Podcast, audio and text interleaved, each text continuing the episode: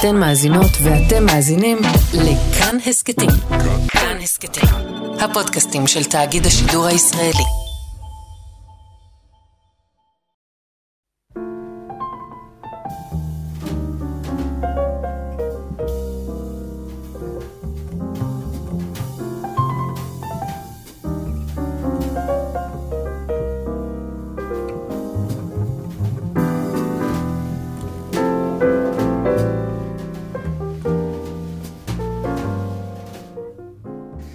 שבת שלום, צהריים טובים, ברוכים הבאים להתבודדות ברדיו כאן תרבות. אני יאיר אסולין, ואיתי היום אה, הסופרת אה, גלית אה, דהן קרליבך, במסע השבועי שלנו בהתבודדות אל עומק המציאות הישראלית, אל עומק הקיום האנושי אפילו, אפשר להגיד, על הניסיון הזה לתפוס את מה שמבעבע מתחת, או את מה שחומק לנו מהעין, או את מה שהופך את המציאות שאנחנו חיים בה למציאות הזו, בלי שאנחנו...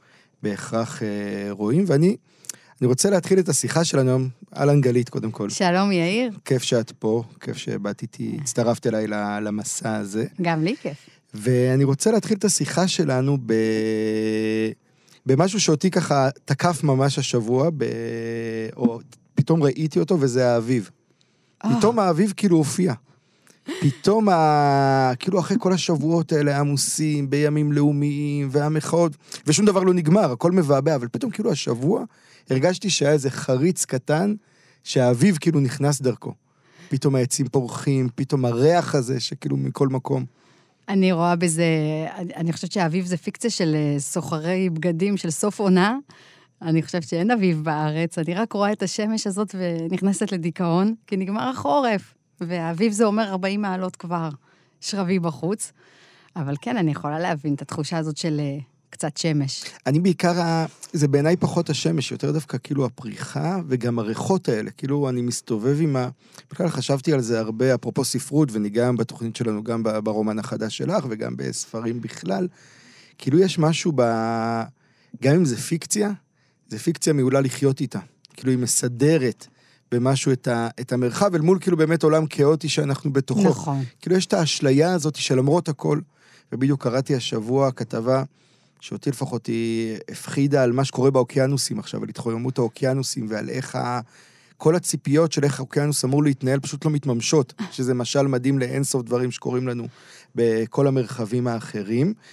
אבל פתאום, בתוך כל הדבר הזה, הסגלון הזה שמול החלון שלי בבית, הצמיח את העלים הסגולים שלו כמו כל שנה באותו תאריך, אחרי שכבר חודש אנחנו מחכים שהוא יצמיח, ואנחנו, אה, אולי השנה זה לא יקרה, וזה קורה. נכון. וכאילו אנחנו נזכרים שזה תמיד קורה באותו תאריך. נכון. ויש בזה הרבה כוח בדבר הזה. יש בזה נחמה בעולם המיתולוגי.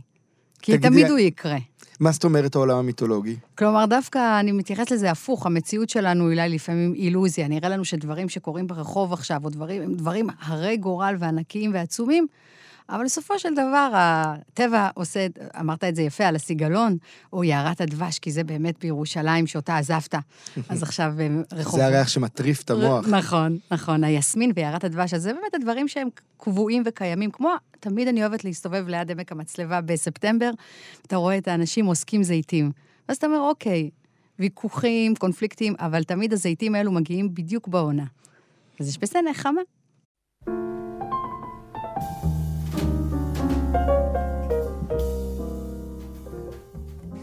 אז רציתי לפתוח את השיחה שלנו ב...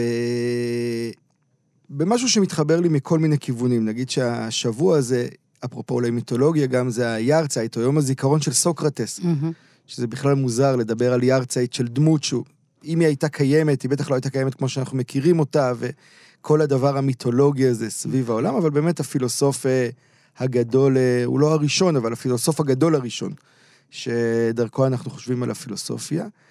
ואני חושב הרבה על המשפט אה, של סוקרטס, כי יש שאלה אחת שאפרופו כל מה שקורה היום, המחאות והמאבק וה... על הדמוקרטיה והפחד מפני ההמון, יש הרבה את הדבר הזה, מפחדים מההמון, או מהכוחות האלה שמשחיתים את הנוער, או כל המושגים האלה, אני כאילו שואל את עצמי, אה, אם סוקרטס היה היום, Mm-hmm. באיזה צד הוא היה כאילו בסיטואציה, או מי היו אלה שמאשימים את סוקרטס בהשחתת ההמון, השחתת הנוער, ובעצם מוציאים אותו להורג, ומי היו אלה שאולי תומכים בו. וכאילו זו שאלה שאין לי תשובה עליה. אבל אני חושב שהיא שאלה שאני ממש הולך איתה. גם אפרופו בן סוקרטס וגם אפרופו כל המגמות האלה עכשיו, שראיתי במחאה של ה... לקראת יום העצמאות, זה היה בעיניי דבר מחריד במושגים שלי, כן, שקראו לכולם להעלות תמונות שלהם עם מדים. אוי. בכל הרשתות, ואנשים פשוט העלו תמונות שלהם עם מדים. אני שותפה. אה, בתוך הדבר הזה, וכאילו כל המיליטריזם הזה, והלקדש את הכרזת העצמאות. הרבה דברים שהם כאילו, שוב, אנחנו משייכים אותם למחנה הליברלי, שנאבק עבור הדמוקרטיה וזה, אבל פתאום, מתחת לפני השטח, אתה רואה זרמים אחרים מפחידים, אפרופו באמת המשפט של סוקרטס. אולי גם אה, אנשים פשוט נורא אוהבים ל- ל- להראות את עצמם במדים כמה שהם היו יפים פעם וצעירים, אפשר להסתכל על זה גם ככה. אבל כן, אנחנו נמצאים בחברה קולקטיבית, כמה שאנחנו רוצים לחשוב על עצמנו כחברה חצופה, אינדיבידואליסטית, אה, חושבת מחשבות עצמאיות, הקולקטיב תמיד... אתה רואה את זה בכל דבר, ו- ו- ובסיפור הזה של הרשת, שאפילו אני, שאני די מחמיצה דברים כאלו בדרך כלל, אמרתי לעצמי בהתחלה, למה כולם מעלים תמונות של עצמם במדים? אני לא שירתתי בצבא, הייתי בשירות לאומי, אה, אבל גם אם כן, לא הייתי מעלה. אה, ולגבי סוקרטס, שאלה באמת אם הוא היה בוחר צד. כלומר, נראה לנו שלפי מה שאנחנו יודעים עליו, שהוא בז להמון, והיה, וה, הרי הוא בז להמון, ושהדמוקרטיה צריכה להיות אה, משהו כמו, משהו מלוכני כזה, נכון? פחות או יותר אם היית... יותר אפלטון, לא, כן. נכון, אבל לפחות לפי מה שזה היה. אז אה, גם אני לא יכולה לענות על לא, השאלה זה- הזאת. אני, אני, אני, אני מרגיש שכאילו, אני בעיקר, אני חושב שהשאלה הזאת, מה שהיא מסמנת לי, זה את, ה, את התחושה, אני קורא לזה הרוב הנבוך, או המבוכה הזאת שיש היום באופן כללי, כאילו כלפי באמת, איפה ההמון נמצא?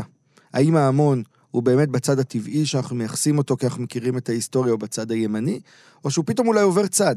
ואיפה המוטיבציות האלה הכי מבעבעות אל מול הסכנות שיש בזה? כאילו בסוף סוקרטס באמת הוצא להורג, כי הוא ערער על מערכות הכוח והשליטה של האליטות היווניות. בתוך הדבר הזה מה שהוא עשה, הוא הלך ופירק את המבנים ושאל שאלות וניסה לגרום לאנשים אולי להיות במצב לא נוח, והוציאו אותו להורג על זה. אף, ש... אף שניתנה לו הזדמנות לברוח. כלומר, אני קראתי ספר מרתק, שכחתי את שמו. אה, ג'ון משהו, לא זוכרת, שבעצם הוא, הוא מביים את כל הסיפור הזה בכוונה כדי אה, להשחיר את הדמוקרטיה האתונאית. אתה זוכר? אתה מעניין, יודע לא, על מה מדובר? לא. זה ספר מקסים של... לפני כמה שנים קראתי אותו בספרי עליית הגג, זה מה שאני זוכרת, אני צריכה לחפש.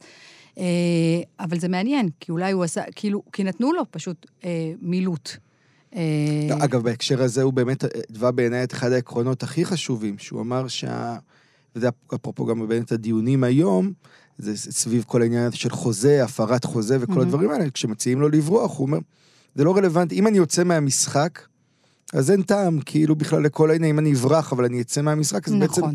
איבדתי את הקיום שלי באיזשהו מובן, ואני אני חלק מהמשחק, והמשחק החליט להרוג אותי, אז הוא החליט להרוג אותי, אין לי מה לעשות עם זה. נכון. וזו עמדה שהיא היא גם עמדה מוסרית בעיניי מאוד מאוד חזקה, כאילו אפרופו היום, סביב הדיבור נגיד, נעזוב את הארץ, או נתנתק מהסיפור, הוא אומר, סבבה, ברגע שאתה עושה את זה, אתה כבר לא רלוונטי. נכון, לסיפור למשחק. הזה, למשחק המסוים הזה. וגם זו אמירה, שוב, היא אמירה מוסרית, והיא גם אמירה בעיניי מאוד מאוד נכונה, מהותית, כי כשאתה ב state of mind הזה, אתה יכול באמת להשפיע ולשנות. כשאתה יוצא ממנו, איבדת את האחיזה. נכון, אני זוכרת אפילו שסבתא שלי בשדרות, אה, כשהעיר הייתה הותקפה, תכף זה שנה למותה, שהיא דמות מאוד חשובה בחיי, אבל תמיד כשהיה את כל הקסאמים והכל, את ההתקפות, אז הייתי אומרת לסבתא, בואי, בואי אלינו לירושלים, והיא הייתה אומרת, לא, אני חלק מפה, וזה מה שצריך להיות, אני פה, ובטוב וברע. אז אה, הייתה אסוציאציה פראית מסוקרטס לסבתא שלי. לא, אבל זה דווקא אבל, אסוציאציה אה, מאוד קיומית. כי לא. בסוף, גם סבתא שלך וגם סוקרטס לא חשבו במונחים של חוזה. נכון. הם חשבו במונחים של הזדהות. הם היו חלק מהדבר הזה. ולחיות עד, עד הסוף את מה שאתה נמצא בו באותו הרגע.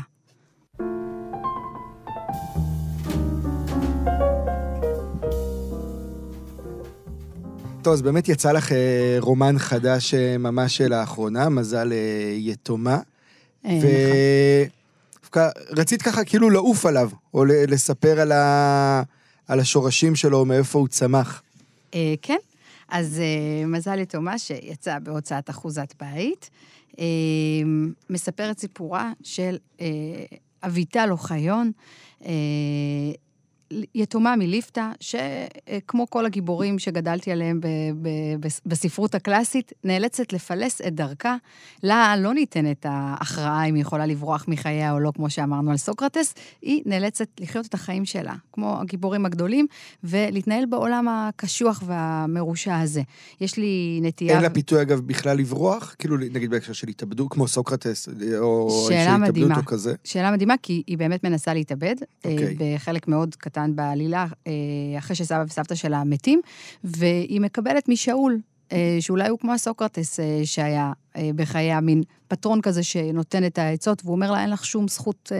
אין לך פריבילגיה להתאבד וליטול את חייך, כי, אני לא יכולה להגיד כי זה ספוילר לעלילה, מהמם. אבל אה, את חייבת לשאת את הצלב, ובאמת הסיפור הזה מתחיל בווידוי במנזר, אה, וברגע שיש לנו וידוי, אה, אז יש לנו אשמה, יש לנו אשמה, יש לנו חטא, יש לנו כפרה וגאולה, אה, וזה מה שעוסק פחות או יותר הספר הזה. אה, עכשיו, תמיד יש לי נטייה לספר ולדבר על אה, באמת הנידחים של החברה, לא כי אין... לא כי ספרות בורגנית היא איננה ספרות טובה, כן? אנה קרנינה ומדאם בוברי, אנחנו יודעים. זה ברור. אבל זה, זאת הנטייה שלי תמיד, להיות בתחושה של מהגרת. אולי כי עברתי... היו אגב, לנו- גם אנה קרנה וגם אדם בוברי, למרות שהם מבחינה סוציולוגית הם בחלק הגבוה של החברה, הם נכון. בעצם בנידחות של החברה, כי זה נשים במאה ה-19. נכון, וכולי, אבל עדיין באריסטוקרטיה. כן, כלומר, כן, אנה אני אומר. נשואה לקרנית. נכון, אמרתי, ברמה הסוציולוגית הם נכון. כאילו במקום הגבוה, ברמה הסוציו-אקונומית. נכון. אבל ברמה התודעתית, שתי נשים נכון. שבעצם אה, מהגרות לתוך המרחב זה שלהם. כמו יהודים, כאילו לא משנה מה, אנחנו תמיד אה, במיעוט מסוים, אה, מהמם. אז כאילו, פעם אני מתכוונת, היום כבר לא. אה, זהו, אז בחרתי, אבל הלכתי על משהו שהוא באמת שולי, שזה היתמות, שזה עוד יותר אה, מדבר שמה זה יתמות בעינייך? בעצם ספרותית, לא עכשיו ברמה הפרקטית. אמ, גם ברמה, אפילו ברמה הפרקטית-ספרותית, הורים מפריעים לעלילה. אתה לא, אפילו בספרות ילדים, אתה חייב לפטר את ההורים מתפקידם, אחרת הגיבור? שלך לא יצא. ההורים הוא, ה, זה, זה בוא נגיד השוטר שמכוון את התנועה, זה הפיקוח, זה האהבה, זה המסירות, לא רק השוטר, זה גם. אה, וכאן בעצם אין שום דבר, זה הפקר. וחלק מזה גם אה, קורה בשנת שמיטה, שהיא מספרת שהיא בעצם הפקר. י- יתום הוא ילד מופקר, והתשתית הכי הכי בטוחה שאמורה להיות, שזאת משפחה, היא בעצם מתפרקת לו. ו, ואף אחד, אפילו, אפילו מבחינת שמות, אפילו אין לה אחיזה בקיום המציאותי העולמי האנושי. וזה רק טרגי בעינייך? לא, זה לא רק טרגי, כלומר זה טרגי, כמובן, אה, אבל זה מוציא כוחות אה, מסוימים, כמו הפתיחה הנהדרת של דיוויד קופרפילד, כן, לא תקוות גדולות, אני תמיד, יש לי בלבול בין שניהם של בפתיחה. דיקנס. כן, כמובן. אז שהוא אומר, דפים אלו יעידו, פחות או יותר בציטוט חופשי, אם אהיה אני לגיבור קורות אה, חיי. כלומר, השאיפה היא להיות גיבור, אה, להתגבר על הדברים, וזה נורא מצחיק, כי אה, אתה סופר, ואתה מודע למצב אה, הספרותי בארץ, שכולם רוצים להיות סופרים, כולם הולכים לסדנאות כתיבה, ותמיד יש מין דיבור כזה, הגיבור שלי. גם אם זה גיבור שהלך למספרה היום, אז הוא הגיבור. אבל זה גיבור של המאה ה-19 ודרום. את יודעת, זה מעניין, כאילו כן. מתחבר למה שדיברנו עליו קודם, בהקשר שאמרת שהחברה שלנו היא בסוף חברה מאוד מאוד קולקטיבית, כי כאילו מצד אחד, כולם מדברים על הגיבור שלי והגיבור שלי, אבל יש משהו מאוד מאוד מפחיד בלהיות גיבור. גם בלהיות גיבור ספרותי וגם בלהיות גיבור בעולם. נכון. כאילו המלחמה הזאת היא... אני מרגיש שזה אחת חינוכית כמעט, וגם מוסרית, זה אחד האתגרים הכי גדולים, לשכנע אנשים להיות גיבורים של הסיפור שלהם. כי הנטייה, קצת כמו באמת שקאנט כותב במאמר שלו, אז מהי נאורות, הנטייה היא כאילו לא להיות גיבור, להיות מושא של משהו אחר. מהמם. שמישהו אחר יהיה הגיבור, ואתה תהיה הדמות משנה שתסחוב לו את התיק. בימינו. בימינו, אני חושב בייחוד בחברה הישראלית, כאילו יש מצד אחד דיבור מאוד מאוד חזק על הרצון להיות גיבור, נכון. ומצד שני יש פחד, ואולי זה מתחבר גם למה שאת אומרת על ההורים. כאילו, אני מרגיש שאחד הדברים הכי מעניינים שקורים כרגע, ב... בתחושה שלי, בטרגדיה שאנחנו נמצאים בה, אני חושב שאנחנו חיים בזמן טרגי, שבאמת הרבה דברים הרבה הורים מתים, אוקיי? גם בתרבות הישראלית, אבל גם בתפיסה שלנו, כן? הדברים הגדולים האלה, שסדרני תנועה נעלמים ואנחנו מופקרים, וזה כאילו הזדמנות מאוד מאוד גדולה להיוולד מחדש כגיבורים. או פתאום לה- להפוך את עצמנו לאלה שמעצבים את חיינו, שזה מה שגיבור עושה תמיד. הוא מוליד את נכון. עצמו בעצמו. אבל באמת, אתה, אתה באמת מרגיש שאנחנו נמצאים בעידן טרגי, כלומר, אנחנו הרי בתוך מציאות, בתוך הווה, אין לנו את הפרספקטיבה שאנחנו יכולים להיות אחרי. אתה באמת מרגיש בטח. שכרגע... אני מרגיש שכרגע, לא רק בישראל, בכל העולם, כאילו, כל העולם, באמת העולם הישן שהכרנו, אפרופו דיקנס, אוקיי? כן. אפרופו בין שני הערים, הוא מתאר את זה מאוד מאוד יפה. דיקנס תמיד זה נמצא אצ... אצלו, וזה מאוד מאוד דומה לזמן שלנו. אגב, זה גם חיבור מעניין לכתיבה שלך ולדיקנס בהקשר הזה, אבל באמת, אני חושב שדיקנס כותב על יתמות אז, מהמם. כי יש משהו במאה ה-19 שהיה זמן יתום. מאוד. אנשים שחיו, הכירו את המאה ה-18, אוקיי? החיים שלהם התהפכו על הראש. כי הופיעה רכבת הקיטור, והעולם נכון. השתנה, והמהפכה תעשייתית. התעשייתית, וכל כל מה שהם ידעו על העולם השתנה. וממילא הם הפכו להיות יתומים. ואני חושב שזה קצת הזמן שאנחנו חיים בו. כל נכון. מה שאנחנו יודעים על העולם משתנה, ואנחנו קצת הופכים להיות יתומים, אפרופו הדבר הזה. וההזדמנות, אני חושב שזה גם מה שחזק אצל דיקנס תמיד, זה שזו הזדמנות מאוד מאוד גדולה לעשות משהו. נכון. לא רק טרגדיה, לא רק לשבת ולבכות, אלא פתאום היתומים הופכים להיות הכי חזקים. כי הם לא תלויים במעמד, הם לא תלויים בהקשר, הם הם עצמם. יש בזה חופש. יש בזה חופש, אבל לא חופש במובן רק הפרוע שלו, נכון. אלא כאילו חופש במובן ה... יש בזה חירות. שאין. ושאין ברירה, זו כלומר חירות שנכפתה עליך, מה תעשה בה? אני גם חושבת שמה שאמרת על גיבורים זה מאוד מעניין, אה, זה גם אנטי של, זה, בוא נגיד שזה גם הכריזמה. הת- התחושה הזאת של אה, יתמות, זה גם קשור לטכנולוגיה, כלומר, אנחנו היום הופכים לא רק לנתינים, במשטר שלא יד, לא ברור אם הוא דמוקרטי או לא, אני אף פעם לא חשבתי שמדינת ישראל היא מופת לדמוקרטיה. אה, אנחנו גם הופכים לנתונים, כלומר, אנחנו מספר סטטיסטי של כל החברות הגלובליות העצומות, אה, המאגרים הביומטריים, כל הדבר הזה, זה גם הופך אותנו לאיזה מין המון חסר פנים. אה, טוב, זה כבר זור- זורק אותנו ל-1984. לא, זה, זה, זה מצד אחד זורק. אותנו, אני אומר, זה מצד אחד, דווקא אני חושב שזה בדיוק ה... זה יכול לזרוק אותנו לדיסטופיה, נכון. וזה הופך אותנו לנתונים, אבל מצד שני, גם כשאתה נתון, במובן מסוים זה נותן לך המון המון חירות להיות אנושי פתאום. למה? כי פתאום, כי פתאום אתה לא צריך לשמר את הנתוניות שלך, אם מישהו אחר משמר אותה. אבל- אתה יש לך הרבה יותר זמן, נגיד יש עכשיו דיונים שאני, אותי מרתקים, סביב עתיד הספרות ו-AI. אהה, אוקיי? עכשיו האם הצ'אט GPT יכתוב לנו את הרומנים הבאים? זה מטריף ומה אותי. יקרה? מטריף אוקיי. אותי לרעה, כן? אוקיי, אני בעיניי, זה אחד הדברים הכי מרגשים שיכולים לקרות. אני תמיד אומר, אני כסופר, אחד הדברים שאני הכי שונא לעשות זה לכתוב. יאיר, אני- אבל כל הדרך, הטביעת אצבע שלך, המחשבות, רגע, שנייה. החריקות. כן. זה בדיוק העניין. הצ'אט GPT הוא יודע לכתוב את מה שאתה תבקש ממנו לכתוב. נכון. הוא, הוא ידע לענות לך על השאלה האולטימטיבית של הרומן שאתה רוצה ליצור, אבל כדי שאתה בכלל תדע מה אתה רוצה ממנו ליצור, אתה חייב לעבור את כל המסע של הכתיבה של הרומן. כלומר, ממילא הוא רק מד... הוא מוציא ממך הרבה דברים שאולי לא אהבת לעשות, והיית חייב לעשות אותם כי היית חייב לכתוב כדי לבטא את מחשבותיך ורגשותיך ושאלותיך הגדולות על המציאות. והוא מדייק אותך במקומות האלה, הוא אומר לך, נותן לך פנאי לדבר הזה. הדבר הכי חשוב הוא השאלה ולא התשובה. רגע, אבל ניסית את זה? לא, ברור, זה עוד לא, אנחנו עוד לא שם, הוא לא באמת יכול לכתוב כרגע רומן ברמות האלה, אבל אני מניח שזה יגיע ברמת הדמיון של זה, שזה כאילו אפרופו להפוך לנתונים, בעיניי יש משהו, כשהופכים אותך לנתון, זה יכול להיות דבר מצמית, זה דבר מצמית מהמם. בהגדרה, אבל זה גם דבר מאוד מאוד משחרר. כי אם אני, זה קצת קפקא. אם אני נתון, אני יכול לעשות פתאום הכל. אני בדיוק יכול להתקיים במרחב הזה בין המציאות לבין הנתונים. זה פותח לי עולם שלם לגמרי. אני, אני כמובן אולד סקול, הייתי רוצה שאם זה יקרה, זה היה אחרי שנמות בגיל 200, ואז תעשו מה שאתם רוצים ותכתבו איזה ספרים שאתם רוצים, אבל אה, כן, זה בעיניי סופר צריך פרטיות, וחלק מהדבר הזה של נתון זה גם חוסר פרטיות, כלומר, אבל החוסר פרטי, תחשבי על זה, גם חוסר פרטיות יכול להיות הדבר הכי פרטי בעולם. כל ההגדרה הזאת של פרטיות, כמו שאנחנו חושבים עליה, היא הגדרה מאוד מאוד מאוחרת של המאה ה-19, עד אז אנשים בכלל גרו ביחד, בכל הרעיון של חדר פרטי וכל המושגים האלה, נכון. אוקיי? כאילו, ה... אני מרגיש שכאילו נוצרים מושגים חדשים, מושג חדש לפרטיות, מושגים חדשים אחרים, אבל משהו בעומק של זה דווקא, ואני מתחבר בזה למה שאמרת על, על הרומן שלך, ודיברנו על דיקנס, משהו ביתמות הזו, מהמם. כי להיות נתון זה קצת להיות יתום באיזשהו מובן, אוקיי? מאפשרת איזה לידה מחדש של משהו אחר, שעוד אי אפשר לדמיין אותו, אבל הוא אוקיי, כאן. אוקיי. ואותי אישית הוא מאוד מאוד זה מרגש. חיבור מעניין, מה שאמרת. אני, אני צריכה לחשוב על זה, כי באמת בעיניי, אה, אני מעדיפה לחיות עם כל המעקשים של הכתיבה, ושנינו יודעים כמה זה קשה וכמה זה נורא, וכמה יש בזה, כרוכה בזה חרדה עצומה, אבל יש בזה חלק מהתהליך הזה של להיות סופר, וכן.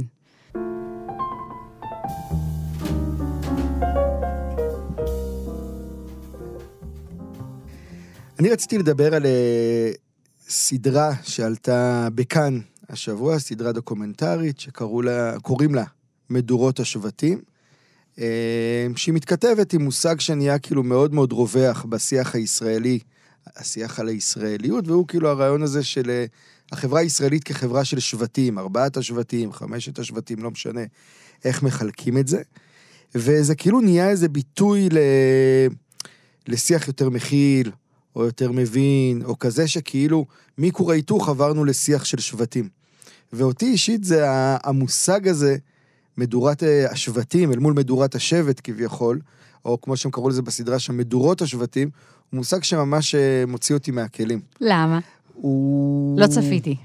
צפית בכל, בכל הסדרה לא? לא, צפיתי אוקיי. בפרק הראשון אה, שעלה. אה, אבל זה פחות על הסדרה, ויותר על המושג. אוקיי. ויותר על הניסיון סביב המושג הזה, לבנות כאילו נרטיב שבעצם מדבר על איזשהו מרחב שבו יש כל מיני שבטים, הם מתקיימים כזה אחד ליד השני באיזושהי סוג של שוויוניות כזו או אחרת, נייצר שולחן, נשים נציג לכל שבט בשולחן, ודרך זה נוכל להבין את הסיפור הישראלי. Mm, וזה מטריף אותי, או באמת, כן, מטריף אותי, אין לי מילה יותר עדינה. זו מילה מעולה, מטריף. זה נכון. היתוש כי- של טיטוס. כי זה כאילו פשוט כמו לבוא ולהגיד שברומן כל הדמויות שוות, אוקיי? מהמם. אין רומן עם גיבור אחד ראשי והמון דמויות משנה שמתהוות, לא. יש שבטים שונים שמרכיבים את הזה, ולא, כל סיפור יש לו גיבור אחד. אוקיי. ולסיפור הישראלי יש גיבור מאוד מאוד מובהק. אוקיי? שאפשר לטשטש אותו ולשים אותו כ... בעיניי, הישראלי, שהוא הבן אדם הזה שבא מהים, הוא בא מאירופה, הוא חילוני, הוא בתוך הוא הדבר... הגיבור שלך. הוא, הג... הוא לא הגיבור שלי, הוא הגיבור של הוא- הסיפור הישראלי. מבחינתך, אוקיי, אבל הוא- ואתה הוא לא יכול הגיבור- לפצל, ואתה לא יכול לפצל אותו כאילו לכמה... לא, אני אומר, אתה לא, אתה לא יכול להציג אותו כשווה ערך, לתת לו כיסא ליד מישהו שהוא דמות משנה בסיפור הזה, ולהגיד, אה, הנה, הם אותו דבר, כי הם לא אותו דבר. נכון, ומה שאתה מדבר עליו זה סוציולוגיה מכוערת, שאנחנו כבר שנים מדברים על זה, בשם המגעיל גם כן, פוליטיקת הזהויות, שארצות הברית, שאחראית לעוד כמה תופעות אה, מכוערות, היא גם אחראית. כלומר, אנחנו ניצור קטלוג של זהויות, זה לא דבר ש... אה, אנחנו מייבאים רעיונות, זה נורא אופנתי. אנחנו כן נייצר איזשהו קטלוג עם מנעד, שים לב שהמילה ספקטרום, היא לא הייתה לפני עשר שנים ככה, כמו היום. נייצר מנעד, נייצר ספקטרום, ועליו אנחנו נוכל לשים כל מיני זהויות וכל מיני שבטים. אבל אהה, אני אומרת, יש ישראל הראשונה נגיד, נגיד יש ישראל השנייה, ביטויים מאוד uh, מכוערים, אבל מה עם ישראל השלישית? אז, ומה עם אלו שלא נכנסים לדבר הזה, לקבוצה הזאת? כלומר, גם פה יש פה איזה גיהוץ אה, עריץ והחלטה מי יהיה פה ומי יהיה שם, ו, וגם היום, מה שקורה. כלומר, אני לפני שלוש שנים, אני לא, לא משתתפת בהפגנות, אבל זה מאוד מעניין לראות את זה. לפני שלוש שנים אני השתתפתי באמת בהפגנה הראשונה בחיי, גם נאמתי על סולם מאוד קטן, החזיקו אותי עם שני מיקרופונים, זו הייתה חוויה פראית מאוד מלצאת מחדר הכתיבה. אה, ודיברנו על זכויות אדם במובן הכי, הכי בסיסי שיש, שאפשר לבחון אותם, זכויות רפואיות, זכויות... אני מרגישה שיש כאן איזה טון שמוכתב על מה אפשר למחות, על מה אי אפשר למחות. מתי אתה באמת הופך להיות פרסונה נון גרטה, מתי אתה לא. מתי זה מגניב להפגין, אה, מתי זה טוב להפגין נגד משהו מסוים, אבל ההפגנה ההיא היא אסורה. אז אה, אני, אני לא צפיתי בסדרה, אבל אני יכולה להבין את הנרטיב הזה של אה, מדורות לא, השבטים. אני, אגיד, אני, אני כאילו רוצה להגיד משהו על פוליטיקת כן. הזהויות, כי אני חושב אוקיי. שכאילו צריך להסתכל על זה דווקא באופן יותר מורכב. אני חושב שהרעיון הזה של להציף זהויות, כן. הוא דבר מאוד מאוד חשוב. אוקיי? והוא חלק מהדברים, בעיניי הכי חשובים, שקרו ב-20 שנה האחרונות, ואני חושב שגם לרשתות החברתיות יש מקום מדהים בתוך זה, אוקיי? זה דבר מאוד מאוד חשוב להציף זהויות ואנשים שמספרים את הסיפור ואת הנרטיב שלהם. אחד. שתיים, העיוות בעיניי נוצר כשמנסים לייצר איזשהו שוויון מזויף בין הזהויות. כן. כשמנסים לייצר בין, כאילו את קראת לזה ספקטרום, אבל כאילו אהבתי יותר דווקא את הדימוי שהבאת שלה לגהץ אותם אהה. למקום אחד, כשמנסים כאילו לעשות את הדבר הזה, אז נוצר העיוות, ובייחוד כשמנסים לספר סיפור של מקום דרך תפיסה כזאת שוויונית, שהיא פשוט, היא חוסר הבנה של איך סיפור עובד. אוקיי? נכון. רגע, אפרופו סדנאות כתיבה ואנשים שרוצים ללמוד, כשאני מלמד כתיבה, אחד הדברים שהכי קשה ללמד אנשים זה ההבנה הזאת שיש גיבור אחד, אהה. וכל הדמויות האחרות מקרינות על הגיבור הזה. לא יכולים להיות חמישה גיבורים שונים בתוך הדבר. אלא אם כן זה. רומן פוליפוני. נכון, אבל גם שם, אני יש לי טען שגם שם בסוף יש גיבור אחד שהוא יותר מהאחרים שמקרינים עליו, נחשוב על גירושים האחים בוחרים של קרמזוב? השואה.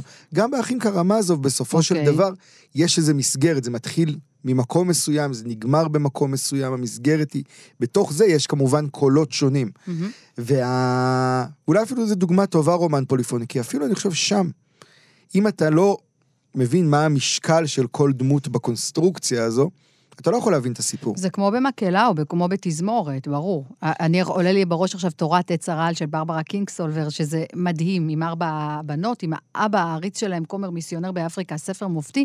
אה, בסופו של דבר אתה מרגיש שרוחו, יש בזה משהו, מה שאתה אומר, כי רוחו של האב נמצאת... הוא לא מדובר, הוא היחיד שאין לו קול בסיפור הזה ולא מתווך על ידי אחת מבנותיו או אשתו. אה, וזה מעניין, כי באמת הוא שם נוכח אה, בכל מקום. אז זה מעניין לבחון את זה.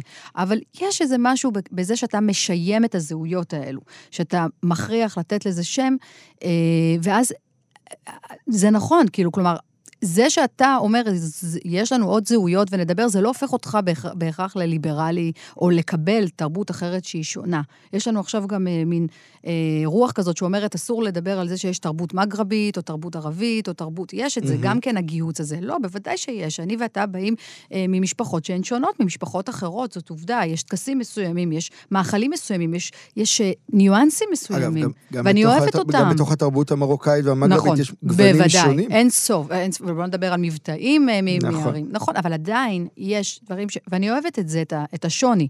זה לא אומר שזה לא צריך להיות שוויוני, אבל מבחינת זכויות אה, אדם או שוויון הזדמנויות, אבל מבחינת התרבות, אה, כן. זה, ש... זה שאמריקה, ארה"ב מחליטה. לעשות קטלוג ולהגיד, אוקיי, ניתן מקום לאינדיאנים, כמו שמירי רגב אמרה לפני כמה שנים, בואו נתקצב את הספרות המזרחית. ואז אני שאלתי, כתבתי על זה כתבה בהארץ, אבל אם אני מרוקאית שכותבת על אשכנזים, האם אני אקבל תקציב, או הפוך, אם אשכנזי יכתוב, כלומר, אנחנו גם מתחילים להיכנס לתורות גזע, ולכן כל השיום הזה הוא בעייתי.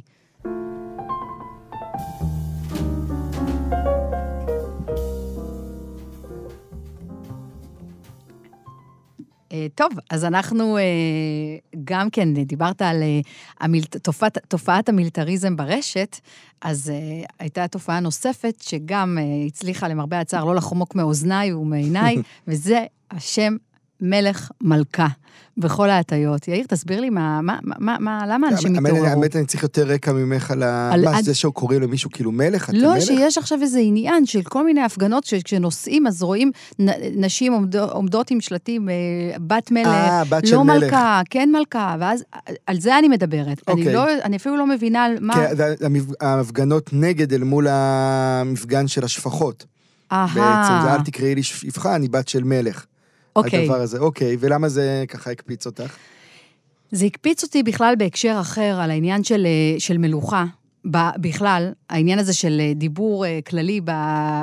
שוב, זה גם הקולקטיב הזה של לדבר על, על, על מלך, על מלכים, על הכריזמה. אנחנו נמצאים בתקופה אולי פוליטית שבה אנחנו רואים קבוצה אחת שתומכת במישהו כמו, ממש ברמה של מלוכה, של טירוף, של משיחיות, לעומת משהו אחר.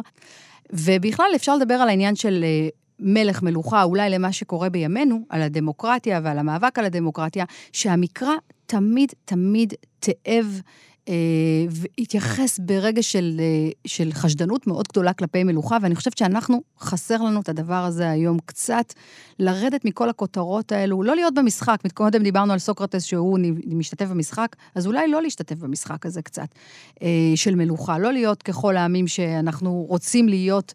אה, עם מלך מעלינו. זה מעניין, אני שמעתי אתמול, אה, דיברתי באיזה כנס של אוניברסיטת ברנדייס פה באוניברסיטת תל אביב, אה, שעסק במלחמות היהודים, זו הייתה הכותרת. אה. ולא זוכר מי אמר שם, מישהו דיבר על, ה... על הציווי הזה של לא להיות כמו הכנענים, אוקיי? האיסור הזה לא להיות כמו הכנענים, ומה מה בעצם, מהי העבודה, העבודה הזרה הרי של הכנענים? זה הבעל. מהמם. כלומר, הרעיון הזה של הבעל, של הבעלות, של המלוכה במובן הזה, אוקיי? ואז ממש דיברו על, ה... על הזעזוע מזה שה... ההבטחת בחירות של בן גביר, שמתנפצת, אה, על הר... אנחנו כבר רואים אותה בניפוצה, הייתה להיות בעל הבית. כאילו הפער הזה, שאני חושב שגם את מסמנת אותו, בין הערכים שהסיפור היהודי מסמן אותם, מהמם. אוקיי? וזה באמת לא לדבר בכלל על מלוכה, ולא... הכמיהה הזאת למלך היא תמיד הדבר, אנחנו ד- היהדות היא דת של בסוף של נביאים ולא של מלכים, נכון. מבחינת הזהות ושל שלה. משפטים, ושל משפט, ושל חוקים ושל מסוימים. משפט ושל מוסר, נכון. ו... אבל היא בעיקר היא דת של אופוזיציה לכוח, נכון. היא אופוזיציה למלך, היא... ה- אף אחד לא מתגאה בזה שהוא בן של מלך, אתה, אתה מתגאה בזה שאתה בן שבונה את, ה... את הזהות ואת העולם, וגם באמת. הכמיהה הזאת להיות בעל בית, שזה אולי ה... באמת, שבעת העממים זה היה העבודה הזרה שלנו, להיות בעל. היהודי הוא אף פעם לא בעל, הוא תמיד יש ריבון אחר, ריבונו של נכון. עולם, והוא תמיד חלק מהדבר, הוא תמיד פועל בתוך הדבר, הוא לא הבעל, הוא הפועל מבחינת נכון. התפיסה שלו. אז זה מתחבר באמת לדברים האלה שאת אומרת, ובכלל לכל ה... אפרופו למה שדיברנו קצת בהתחלה, איך כוחות שנראים לנו אולי כמייצגי ליברליות וכולי, יכולים פתאום להיות דווקא ההמון במשפט של סוקרטס באיזושהי תפיסה. בוודאי, כי זו תכונה אנושית, זה לא תכונה מפלגתית. ליברליות זה לא תכונה, אני אף פעם לא הבנתי את העניין הזה, מדוע מהמם. בחברה הישראלית חושבים שליברליות קשורה לימין או שמאל. זה לא נכון. אבל אני אומר, אותו דבר כאילו, בעצם גם מי שמתיימרים לדבר, לדבר בש- בשם איזושהי יהדות, שבעיניי היא, לא, היא, היא באמת לא קשורה ליהדות, עושים מניפולציה במושגים של יהדות ומייצרים משהו הופכי נכון. לערכים של היהדות, וכאילו הערבוב הזה, או התעתוע הזה, אפילו אפרופו היתמות שדיברנו עליה מקודם, או הטרגיות של הזמן הזה, מרגיש לי שבאמת דברים הם כל כך הפוכים, הם כל כך בהפוך על הפוך, מהמם. שכאילו צריך ממש לחזור ועם אה, פנס וסרגל כל הזמן לבדוק שהדבר הזה שנקרא, מה שקוראים לו ככה הוא לא. בהכרח הדבר כמו שהוא הדבר שהיה, נראה. נכון. ושים לב שדווקא אצלנו, האלים, דווקא אלוהים מציל את ה, בתנ"ך את ה, מהמקרים הפולחניים. אברהם רוצה ללכת לעקוד את בנו. נכון, בציווי אלוהים, אבל אותו אלוהים בדיוק אומר לו לא. מהמם. אז האלילות הזאת, הרצון הזה, ל, ל, וגם דוד המלך, וגם, כאילו הרצון הזה במלוכה, זה דבר שהיום, אני חושבת שזה חלק מהשחיתות ומהבעיה שיש לנו בימינו, שאנחנו מייחסים, מייחסים יותר מדי כוח לדבר הזה. כל ועדות לפנטזיה הטקסים, הזאתי. כן, כל ועדות הטקסים בכנסת צריך לפטר אותן, לתת את הכסף, בכלל, כל הנדלן הלוהט הזה בגבעת הוורדים, לתת את זה למשפחות שאין להן כסף לנדלן. זה כאילו, מעניין. זה החלום שלי.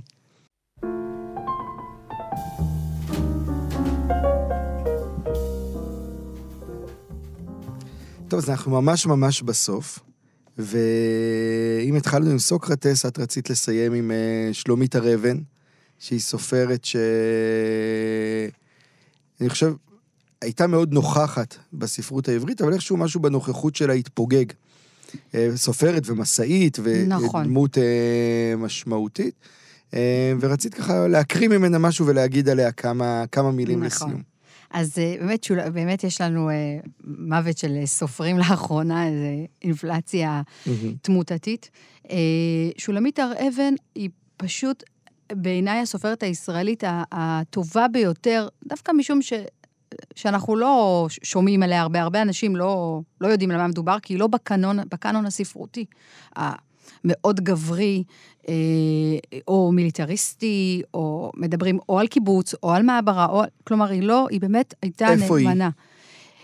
ממש יחידאית, יחידאית, לכתוב את סיפור יציאת מצרים בשונאי הניצים- הניסים וצמאון ואחרי הילדות, לספר מחדש, אגב, סיפור של משה, שהוא בכלל חסר כריזמה, וזה בדיוק מתכתב עם מה שדיברנו, אה, לחצוב את המילים. גם היא ואהרון אפלפלד, חשבתי על זה השבוע, שניהם היו פליטים שהשפה שלהם הייתה מדהימה, הם אימצו את העברית אה, כמו שנבוקוב אימץ את האנגלית, כאילו זה דבר מדהים. אה, והיא לא הייתה, היא הייתה טובה, כמובן, כסופרת אה, נהדרת, מוכרת מאוד, מאוד כעיר, בעיר ימים רבים שלה, אבל הדברים הפחות מוכרים, אה, אלו המסות שלה. אז אני בחרתי לקרוא ממש כמה דברים על, ה, על הלשון הבירוקרטית של ימינו, זה מדהים, זה נכתב ב-1977, משהו כזה, 78, ותראה כמה זה חי לימינו. אה, אז ככה היא מדברת על הלשון העברית שמתארכת ונהיית, והופכת להיות מסורבלת.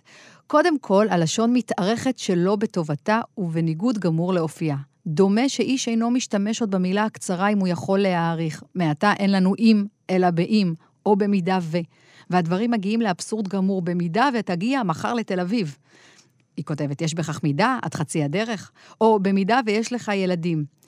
אה, וכך, אם נקרא, יבוא יום ונקרא את שירו של, של קיפלינג, במידה ויש ביכולתך לשמור על קור ואומץ רוח. איש לא יאמר היום משפט עברי פשוט כמו גדול עווני מנשוא. אה, בשנת ה-30 למדינה יאמר קין, העוון שאני מודה בו הוא יותר מדי גדול מכפי שיהיה ביכולתי לשאת אותו. Mm. ויש לה עוד דברים. לשון, אחד הדברים הגרועים ביותר שגרמנו ללשוננו בשלושים השנים האחרונות הוא הלשון הנקייה המדומה. מין ויקטוריאניזם לשוני. ככל שהחברה נעשית מתירנית יותר, כך נעשית הלשון ביישנית יותר. כבר אין לנו פילגש, יש לנו ידועה בציבור. במודעות של יום שישי כבר אין לנו נשוי המחפש ניאוף ומוכן לשלם אתנן, יש לנו לא פנוי המחפש ידידות אינטימית ומוכן לתת תמיכה כספית. אה, וכן הלאה. יפה, זה קצת ה... בהארץ היה לפני כמה שנים את הדיון הזה, ואני חושב שזה באמת נמצא בעיתון, על הלך לעולמו, מול מת. הם כתבו כאילו, עכשיו מאיר שלו מת. כן. אה, זהו, כאילו, הפשטות הזאת של השפה, דווקא זה מעניין, זה גם מתכתב קצת עם ה...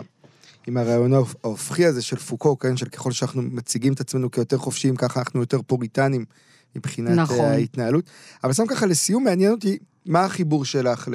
איפה את כאילו פוגשת אותה? את שולמית הר אבן? כן, כאילו, את אומרת שהיא כל כך משמעותית. אה. מאוד. היא ממש המורה הראשונה שלי בכתיבה ב- בעברית. כי מה, מה היא לימדה אותך? איזו תובנה אחת שהיא אה, לימדה אותך. קודם כל, כי יש לי קנאה אה, של מישהו שחסר לו משהו. אני, אני תמיד כותבת באסוציאציות מאוד גדולות. ואוהבת לרדת להמון המון שבילים. ובעניין זה השיחה בינינו היא מופתית, כי לא ירדתי יותר מדי לכל מיני מחלפים. חזרתי, עליתי. היא מאוד מאוד חצובה. כל מילה שלה, כל הספרים שלה הם כל כך צנומים, שכשאתה מסיים לקרוא, אתה מנער, ואתה אומר, נו, אולי יהיה עוד כמה מילים ומשפטים שננסה לקרוא. היא מאוד מצומצמת, מאוד חסכונית, אה, והיא פשוט. סופרת הקלאסית היחידה שיש לנו. אני אומרת את זה באחריות, אין לנו קאנון ספרותי. נכון, יש לנו ש"י עגנון, כמובן, ברור, הוא הגדול, שנשען על חז"ל, אבל מבחינת ספרות עברית ישראלית, אני, אני ממש, היא ממש המציאה שפה שלמה. מעניין מאוד. כן.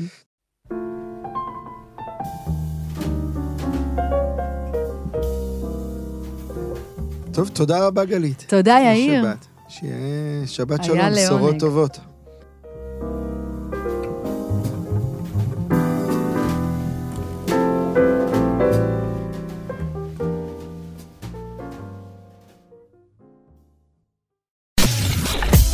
אתן מאזינות ואתם מאזינים לכאן הסכתים. כאן הסכתים, הפודקאסטים של תאגיד השידור הישראלי.